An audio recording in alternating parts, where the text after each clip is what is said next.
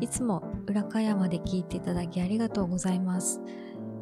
この度、裏会話をお引越しすることになりました。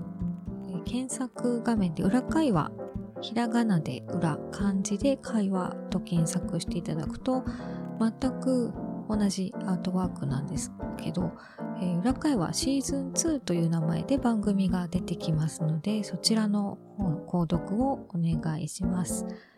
今後の配信はすべてそちらから発信していきますので、よろしくお願いします。